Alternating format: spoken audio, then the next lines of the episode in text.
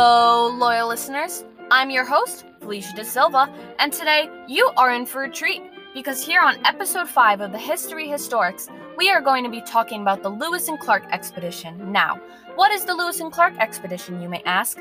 Let me break it down for you. Meriwether Lewis was asked by President Thomas Jefferson to go and explore the lands west of the Mississippi River. Because of his skills for writing and journaling, they could discover so many new things after the Louisiana Purchase.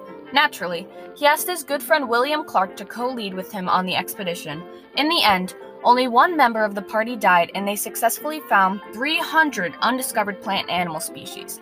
As a citation by Thomas Riggs and Lewis and Clark expedition reveals vast economic potential of Pacific Northwest, he states, by treating nearly 50 Native American tribes that they encountered with respect, the party created a firm basis for trade, peace, and assistance with settlement. And that, ladies and gentlemen, is why we are here today. A debate has been going on for centuries about whether or not the Lewis and Clark expedition did more harm than good.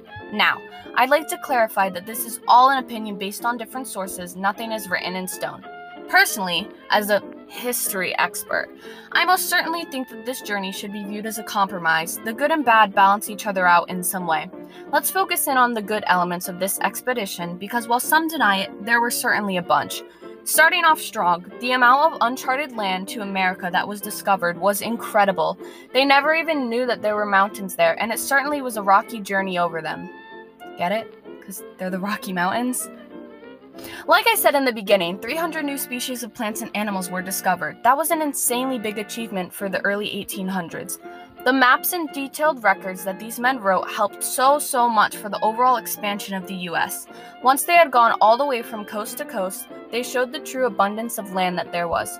The Lewis and Clark expedition started the expansion all over the West, and soon enough, the Pacific Northwest was known across the globe as American territory. Farmers from the US were able to get crazy amounts of land, make, making the agricultural business a booming profit. Now, of course, there weren't all good things to be heard about this long trip. Okay, now remember how many things you've heard being praised about how Lewis and Clark led this journey peacefully and successfully? Throw this all in the trash, listeners. Pay close attention.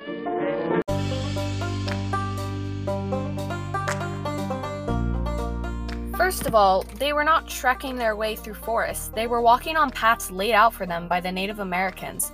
The help and guidance that they got from the people that had already lived there were what kept them alive. The Native Americans showed them how to chop wood and hunt, and in return, the helping hand that they had lent was overshadowed by these two white men.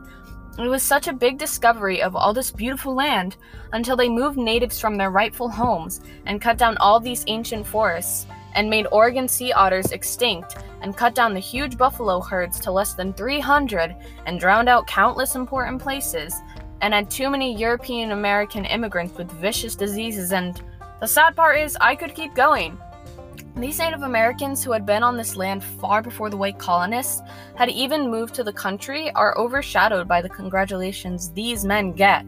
In the end, when all is said and done, there's clearly both sides to the story in history. And while Lewis and Clark did great things, I do not think we should view them as heroes.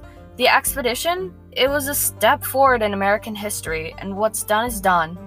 While we can't change the past, we can definitely learn from it and realize that the Native Americans had so much taken away from them for us to live.